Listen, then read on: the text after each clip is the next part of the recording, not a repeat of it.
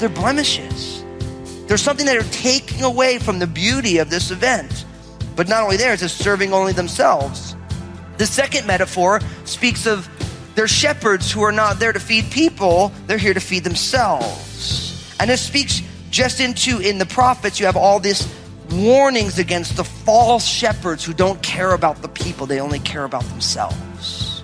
First, you have them as blemishes, now you have them as people who are there to serve, but they're only serving themselves. They're there to gain. Sadly, there are still false teachers among us today, possibly even within our own churches. Pastor Daniel warns us in his message that we need to not only look out for them, but actively share the truth that they're failing to teach. These people can be found in places of power, in churches and in ministries, and will seem to be doing some good. Their goal, though, is to gain something, not to give and better those in their care. Now, here's Pastor Daniel in Jude, verse 12, with part one of his message The Juxtaposition. Jesus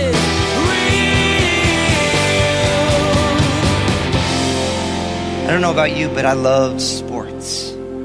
I came by my sports love. It was kind of baked into my DNA. I grew up obviously with my father, my mom, but I had another, my mom's parents. I talk about them often here. They were like a second set of parents and they lived about a half mile away from our house. And my grandpa was also like a huge sports fan. And so growing up, my dad actually played stickball. He grew up in Brooklyn, played stickball around the corner from Ebbets Field with Gil Hodges' son. So for those of you who remember the Brooklyn Dodgers before they came the LA Dodgers, that's why, you know, when you're all Italian, you have family from Brooklyn, you can't root for the LA Dodgers at all. Because if you leave Brooklyn, forget about it. You know, it's like just get out of here. So just, so my dad loved baseball, and also my dad, you know, kind of being a kind of a rough and tumble kid, he never actually got to fulfill his love of baseball because he was in trouble all the time. And so growing up, you know, I was given a glove really young, and so you know, it's beautiful because now as a parent. I go to the soccer field and there's like all like the laws for parents in the soccer field. You ever see that thing? The reason they have those is because of my family. Like legitimately like there was this one time i was in little league and we were getting older in little league so like you grow up playing little league against all these guys but they're your friends from school and then you go to high school and then you all end up on the same high school team together. But there was like when i was growing up uh, when you were on the freshman or the jv team you were still there was your last year of little league and so all of my buddies who i was playing on a high school team with were all playing little league against each other.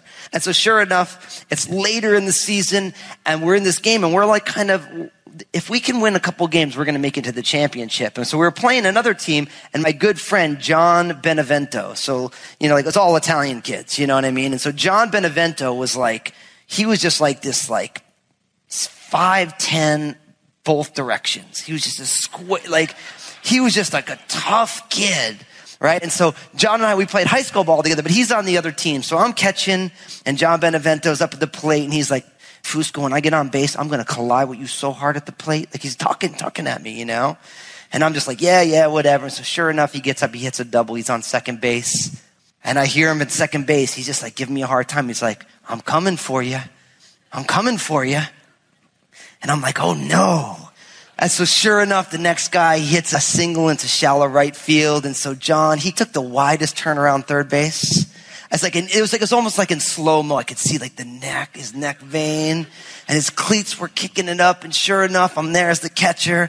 And like, I know how this is going to go, right? And like, and at this point, I'm like a, a, buck 15, 115 pounds soaking wet with a belly full of pasta. You know what I mean? And like, and so sure enough, the ball gets there and John gets there and John puts his elbow right under my chin and he rings my bell. Like literally, I don't think I stopped until I hit the backstop and I dropped the ball. Oh, yeah. Yeah, exactly. You know what I mean? And so John jumps on up and he's like, oh, like, yeah. And I'm like kind of picking up my mask and like trying to put my dignity back together. My dad was the coach and my dad was like, come on, Dan, you got to hold on to that ball. You know what I mean? Like, no, like, are you okay? He's just like, you gotta hold that ball. Like, you know what I mean? And like the umpire's like, listen, this is a little league game. You know, this isn't a big league. You guys gotta calm down. No more contact at the plate. No way. So sure enough, the next inning, John's catching. Ah, you know where this goes, right? And so, sure enough, I get up there. Now, I'm not saying anything. He just rung my bell. He knew it. I knew it. So, like, I'm not talking him up. It's just like, this was bad, you know? And so, sure enough, I ended up walking. I didn't get the hit. I got on base and there was a pass ball. So I was on second base. And in my mind, I'm starting to play how this is going to go. You know, and so sure enough, the guy up, he hits a single into shallow left. And I'm like, oh, game on now. I'm not a big guy and I'm not a fast guy. But like, you know, when puberty and dignity is on the line, like you can get yourself going, you know what I mean? So sure enough, I come around third base and I could almost see my dad just being like, oh, you know? And so sure enough, I come around and I just left my feet. It was just like, I was just more worried about knocking John out than I was about scoring. And so sure enough, I get there before the ball gets there and I hit, you know, John doesn't go all the way to the backstop because he's a big boy. But like I nail him pretty hard and the ball doesn't get there and the ump's like, Fusco, you're out of the game. He threw me out of the game. Right? Because he already warned us, no contact at the plate, right? And then my dad goes ballistic. Like at that point, my dad goes nuts. He goes nuts. He's just like, oh, come on. He's like yelling at the ump. He's like, come on, they play Little League together and Daniel's gotta hit him again. He just got nailed. It doesn't matter that you warned him. You know what I mean? And my dad's going on and on. And then the ump gets so wound up, he throws my dad out of the game. Now you think the story ends there, but they forgot that my grandpa's there too. And my grandpa's on the stands. And when my dad gets thrown out of the game, then you guys start hearing my, now my grandpa, so my grandpa's my mom's dad, but he looks just like my dad. Right? So everyone called him, you know, Grandpa Fusco, but he's really Grandpa Capadona. You know what I mean? And my grandpa just starts going on and on. He's throwing water. He's talking about the ump's mom. I'm like, Grandpa! You know what I mean? And it was just really bad. And then all of a sudden, the ump looks over, he throws his mask down, he's like, Mr. Cappy, you get off the complex right now. The whole family. And you know what's amazing? I'm just grateful that they didn't have like cell phone cameras or else this would be immortalized on YouTube. You know what I mean? But it's like they threw the whole family off the complex. And then sure enough, you know, you get back to the car, you know, by the time it took my grandpa like about 25 minutes to calm down. You know what I mean? Like he was, I can't believe he threw him out of the game and it's for the championship. And man, man, when you dropped that ball thing, I was so mad at you. Like they were giving me a hard time in the car. But why do I tell you this story? Because sometimes things are worth fighting for. You know, and now listen, I'm not saying that it was godly of my family to do what they did. You know what I mean? And I'm not saying that like fighting for like that at a baseball game is like the most important thing. But we got to fight about the things that are the most important, don't we? We got to contend for those things. And that's actually what the book of Jude is about. The book of Jude is about the need to fight for the things that are the most important. You know, and it's funny because when I look back on that story, now I shared that story at the end of my book, honestly, as a picture of love within a family, right? Now, it's important to realize that like, you know, family is important. And you got to fight for your family. And when I think about that story now, it's not really about the baseball game or my buddy John Benevento or my family. It's about the fact that like my parents, my dad and my grandpa loved me and they cared. And in a world where many people have experienced families that didn't love them, I'm grateful for that. I'm grateful that they love me enough to get worked up over something as inconsequential as a 12 year old little league game. But we need to make sure we fight for the right things. And that's why we are studying the book of Jude in this series that we're calling Little is the New Big. So open up in your Bibles to the book of Jude. It's just one chapter long. We're going to be taking Jude verses 12 to 25. We're going to be finishing this little book. Now, if you're looking for it in the Bible, it's really easy to find because the book of Revelation, that's the last book in the Bible. Open up the back page, get to the book of Revelation. The book right before the book of Revelation is the book of Jude. Now, if you recall, and if you were with us at our last message, what we found is that Jude wants to write this letter to this church, and he wants to talk about their common salvation, but there's an issue. in this young fledgling upstart church, there have been these men who have crept in, ungodly men, who are seeking to undermine the message of the gospel, the good news of Jesus Christ. And they're ungodly men, and they're denying Jesus, and they're really what they're saying is you can live however you want, and it doesn't matter. Right? And literally, almost the entire book of Jude is about these people. These people who have come on in. They've gotten in by stealth and they're undermining the work of the gospel. And we saw in our last message all these different things about these guys. And so we're going to pick up in verse 12 and Jude's not done in his explanation of who these guys are and what these guys are about. So look what it says in verse 12. I'm going to read verses 12 to 19. It's going to be a pretty decent clip for me to read to you, but check it out. It says, these are spots in your love feasts while they feast with you without fear, serving only themselves. They are clouds without water, carried about by the winds, late autumn trees without fruit, twice dead, pulled up by the roots, raging waves of the sea, foaming up their own shame, wandering stars from whom is reserved the blackness of darkness forever. Verse 14, now Enoch, the seventh from Adam, prophesied about these men, also saying, Behold, the Lord comes with ten thousands of his saints to execute judgment on all, to convict all who are ungodly among them of all their ungodly deeds, which they have committed in an ungodly way, and of all the harsh things which ungodly sinners have spoken against him. These are grumblers, complainers, walking according to their own lusts, and they mouth great swelling words, flattering people to gain advantage. But you, beloved, remember the words which were spoken before by the apostles of our Lord Jesus Christ. How they told you that there would be mockers in the last time who would walk according to their own ungodly lusts. These are sensual persons who cause divisions, not having the Spirit. Now, I don't know about you, but when you read the book of Jude, and now I just read this last little piece about these ungodly people, Jude's kind of worked up about this, isn't he? Like he's got something to say. And so I want to put all this under an important heading because it's important that we realize Jude is writing about what's going on in the church. So this is what's happening in the local church. Now there's all sorts of people who have the tendency to say the early church, they really had it right. We need to go back to the way it was in the early church. Not really so much. There's all sorts of problems in the early church. Like here you have, there's this church and there's people who are part of the church who are actively undermining the work of the gospel. And that happens even within the church. But if you want to put this whole thing in context, this is what I'm going to say. And it's kind of a common fun phrase, but it's true just the same. And it's simply this, that haters are going to hate. Haters are going to hate. See, these guys are part of the church, but they really don't like Jesus. They don't like the gospel. And even though they're there and they're part of the people, they're just haters. And as I always like to joke, the problem with haters is they like to drink haterade. Because what happens is, that's pretty good, right? That's fun, right? Don't drink the hater aid. You know what I mean? It's like, but what happens is, is a couple haters get together and then they work up and then they're getting built up and they're hating. And what's going on is the fact that there are haters who are part of the church is completely undermining the work of the gospel.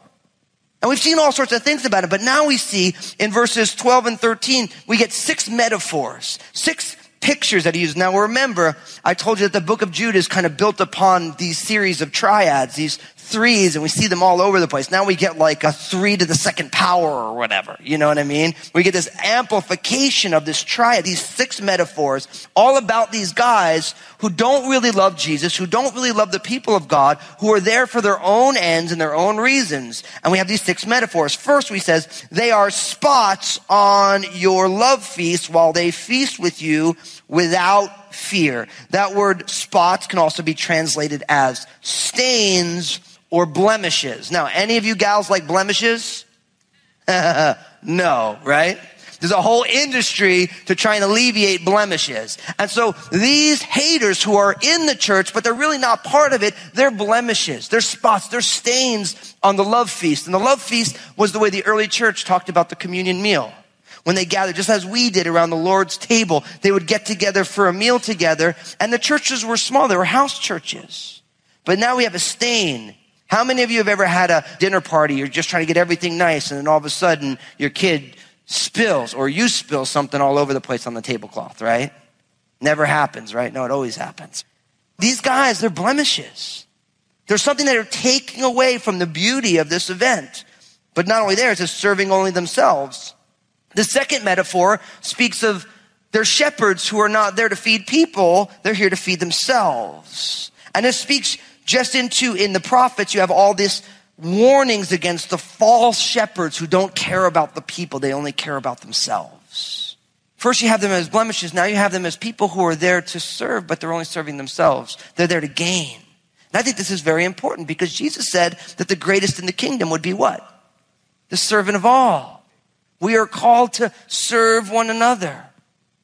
See, we always have to ask ourselves, not what can I get from the church, but what can I give? How do I serve? And that's such an important thing because we live in a world, especially in a consumer culture, everything's, well, what can I get out of this thing? No, no, no. That's the heart of the world. That's not the heart of Jesus. Jesus, what can I give? And we know that because what did Jesus give? Everything. He gave his whole life, right? There's shepherds who are supposed to help. I mean, they're shirking their responsibility. A shepherd's job was to feed and protect the sheep. That was their major responsibility. But these leaders, they're false leaders. They don't really care. They just want to serve themselves. Notice the third metaphor that you have here. They are clouds without water, carried about by the winds. Now, I know for us here in the Pacific Northwest, we kind of like it when we have clouds with no water. Especially when it's July. We're fine with clouds, with water, all the other times. But after the 4th of July, God knows it's supposed to be sunny. Amen? It's true. I remember when I moved here, everyone's like, Pastor, you like the rain? Yeah, the rain's fine. Well, listen, once 4th of July hits, no more rain. You're going to have three months of perfect weather. Liars. but in this picture, you got to remember, they're living in Jerusalem, that in the Middle East, it's an arid climate. It's a desert climate. And they needed rain. This was before mass irrigation and all these things. They needed rain to be able to feed the water so that all the crops could grow. And when you were in an arid climate and you didn't have any water, nothing grew. And they didn't have, you know, all sorts of genetically modified things that, you know, plants that can grow with no water or whatever. You know what I mean? And so they would starve. And so when you saw clouds and didn't have rain, it was a major bummer. Does it make sense? So the clouds were meant to be the vehicles to bring the water to be able to feed the ground so everything can grow. These leaders were like clouds with no rain. They were superfluous. They didn't fulfill what was necessary for them to fulfill. The fourth metaphor tells us late autumn trees without fruit, twice dead, pulled up by the roots. How many of you have fruit trees in your yard? When do all the fruit come out? Autumn. So the idea is a late autumn tree that has no fruit. It's supposed to have borne fruit. And the problem with these leaders who aren't really followers of Jesus is that they're not bearing fruit in their own lives. And because there's no fruit being born in their lives, they can't promote fruit bearing in someone else's life. You see why these leaders are, they're a problem. This is why Jude has to write this because the Bible says that God is glorified that we do what? That we bear much fruit.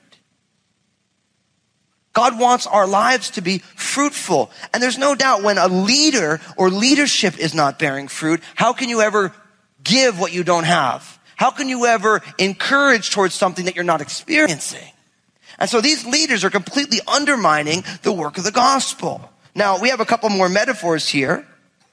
Look at what it says. It says these are raging waves of the sea foaming up into their own shame. Now, if you're a surfer, you're like, man, that sounds awesome. Surf's up, dude. But the reality is that for us, we see the sea as beautiful.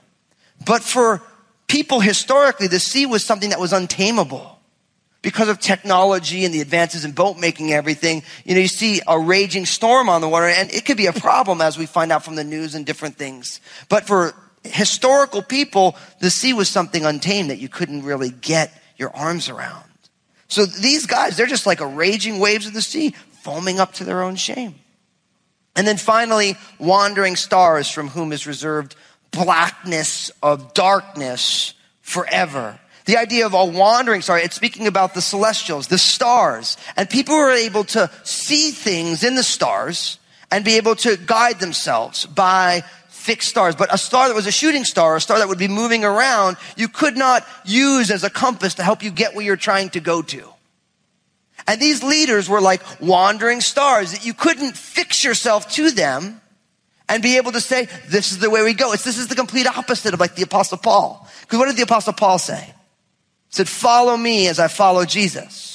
See, Paul, that's a bold statement, but it's also a statement about who Paul was. He's saying, look, I'm following Jesus and I can trust it. If you follow me, we're following Jesus together. These six metaphors show the problem. And not only that, as we move on, by the time you get to verse 14 and 15, you get this prophecy by this man Enoch. It says, now Enoch, the seventh from Adam, prophesied about these men also saying. Now, we read about Enoch in Genesis chapter 5 verse 24 right? He's in that first genealogy in the book of Genesis. And it says in Genesis 5:24, and Enoch walked with God and he was not, for God took him. Now it's amazing that Enoch, he walked with the Lord and it says that God took him. Now, all sorts of people talk about what that means, but really Enoch was, he was taken out before God brings the flood through Noah. Now, of course, biblically speaking, it talks about the idea of the church being removed before this tribulation period comes. Now, not everybody agrees with that. And if you're someone who's in a different spot with that stuff, that's fine. It's not something that we fight about and divide over. It's something that we discuss as a family and we come to some sort of like, okay, maybe we agree to disagree. But that picture is there all the way in the book of Genesis. This guy Enoch, he walked with God and God removed him before judgment came on the entire earth through Noah. Now, what Jude does is he talks about this prophecy of Enoch, which you actually get in the book of Enoch, which again was one of those intertestamental books that we don't have in our Bibles. It's called an apocryphal book. A couple people have asked about that because Jude quoted another one in the Assumption of Moses.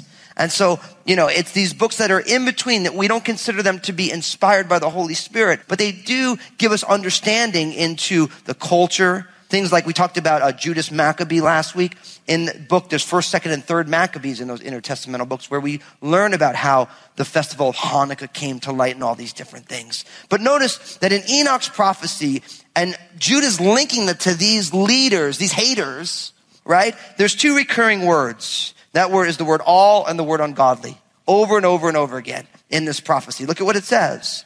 It says, Behold, the Lord comes with 10,000 of his saints to execute judgment on all, to convict all who are ungodly among them of all their ungodly deeds which they have committed in an ungodly way, and of all the harsh things which ungodly sinners have spoken against him. Now listen. What this says is that God judges haters as to who they are. Now people don't like this today people in some way in their mind saying, well, I don't want to believe in a God who would judge people. And I'm here to tell you, you don't want to believe in a God who wouldn't judge people. Because part of God's perfection is being able to say, listen, that is wrong. See, this is the problem that we have in our world today. Now, listen, we have a lot of problems today. But the problem is, is everybody wants justice, but nobody has a foundation stone for what justice is. So justice is completely arbitrary. It's not grounded in anything. Jesus is real. What do we fight for in this world? Today's message revealed how passionate Jude was about those spreading false teachings and rejecting the message of Jesus. Pastor Daniel encouraged us to also feel passionate about the truth of God's Word and the life we have in Jesus. He came to set everyone free from the sin we all have committed, yet some still resist His grace. Our job is to keep sharing His love and keep telling the truth. Jesus is Real Radio is the radio ministry of Daniel Fusco of Crossroads Community Church. The messages that you hear each day here on Jesus is Real Radio were produced from messages that Pastor Daniel shared on Sunday mornings and the midweek study. It's our prayer that this teaching from God's Word blessed and encouraged you in your walk with Jesus Christ. Hey everybody, Pastor Daniel Fusco here. I'm the lead pastor of Crossroads Community Church. I love that God invites all of us to be a part of His family, and I wanted to invite you to be a part of my family of faith. In Vancouver, services on Sundays at 9 a.m., 11 a.m., and 1 p.m. Or in Southwest Portland, our service on Sundays at 10 a.m., as well as midweek services Wednesday at 7 p.m. at both campuses. We would love to have you join us, and if you're at a distance, check us out on our internet campus, crossroadslive.tv. I look forward to seeing you soon. Place a marker in your Bible and join us next time as Pastor Daniel talks about complaining. How is our complaining negatively impacting our message? Jesus is bigger than any problem we could possibly encounter in this world, yet the response is still negative. If we join in with the complaints, we're not allowing Jesus' power to be what we're trusting. Jesus can and will take care of the trials we face. We can trust Him. Well, that's all the time we have for today's broadcast. On behalf of Pastor Daniel and the entire production team, we invite you to join us again for the next edition of Jesus is Real Radio.